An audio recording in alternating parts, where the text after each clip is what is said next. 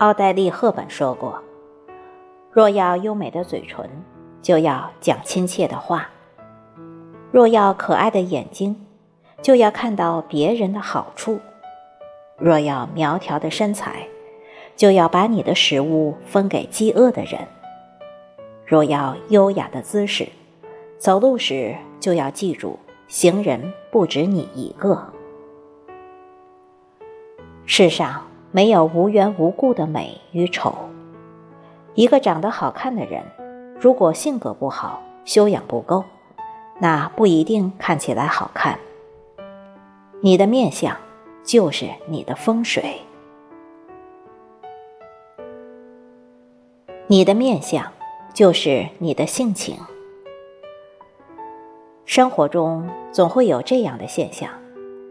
一个第一眼看上去五官非常精致的人，看久了却觉得一般；一个第一眼看上去一般的人，后来却越看越顺眼，越看越有味道。之所以会这样，多半是因为这张脸上渗透出了个人的性情，是性情影响着容貌。一个人的性格写在脸上。你看《红楼梦》中多愁多病的黛玉是“两弯似蹙非蹙，卷烟眉”；善良懦弱的迎春是“肌肤微风，温柔沉默”；精明强干的探春则是“俊眼修眉，顾盼神飞”。年深日久的性格改变了他们的容貌。中国有一句老话叫“相由心生”。相由心生是告诉我们，一个人的相貌是会随着心念改变。你宽容，脸上便有了安然的美感；你友善，嘴角的弧度就会自然上扬；你简单，脸上便展现了孩童般的微笑；你虚伪，眼里。便有了游离的窘态。你暴躁，眉头也特别容易紧蹙。一个人的精神状况若是发生了积极的变化，整个人就会有活力、坚韧、自信。不光是改变了容貌，更能提升气质。如果你想要美好容颜，那么你的心境一定要是明媚的。只有心底的明媚，才能滋养出旷日持久的美丽。你的面相就是你的生活。我们常说，这是个看脸的社会，以貌取人真是肤浅。其实有时候以貌取人也是公平的。这种貌不只是颜值。更融合了面相、眼神、谈吐、举止、气质。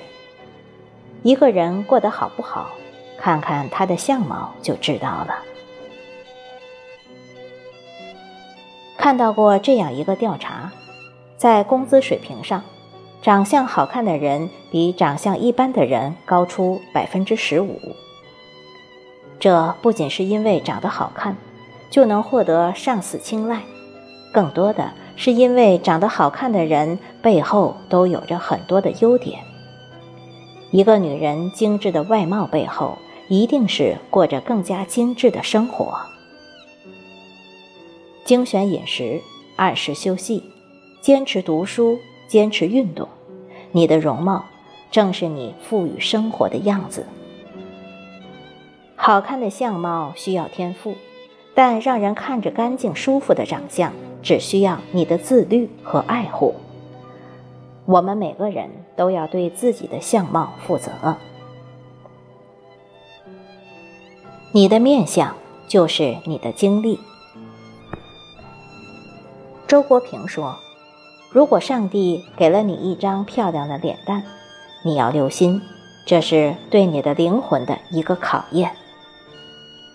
如果你的灵魂平庸，这平庸。”会反映在你的脸蛋上，把漂亮现行为粗俗。特别是一个女人年龄过了三十岁，天然的漂亮谢了幕，此时展现的是个人修为的美丽。美丽不美丽，全凭自己。郭四小姐郭婉莹的故事，许多人都读过。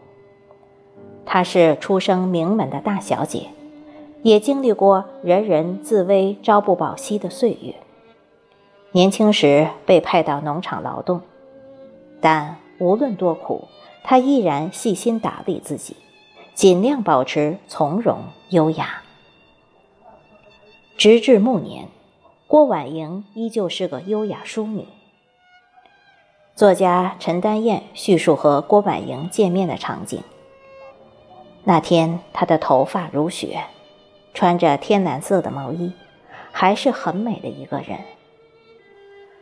她在八十六岁的时候，与三个年轻女子一起出去吃饭，可那感觉却好像是三个男子陪一个迷人的美女去餐馆，而不是三个女子陪一个老太太。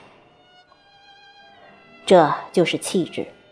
你经历过的苦难，你包容过的世事，你走过的岁月，都会历练成睿智、优雅、大气、温柔，成为你一生的面相。好看，绝非肤浅的美丽，它是一个人剥离了外表之后的素养，是放在浩海人群里也能一眼分辨出的气场。这是灵魂的样子。英国文学家罗素说：“一个人的脸就是一个人价值的外观，它不仅藏着你的生活，还藏着你正在追求着的人生。一个人的面相不仅关系着你的现在，更决定了你的未来。请相信，相貌。”是能逐步改变的，所以做一个单纯、善良、乐观向上、内心充满爱和感恩的人，滋养更加丰富的灵魂，培养更加乐观的心态，成为更加精致的自己，你一定会变得越来越美。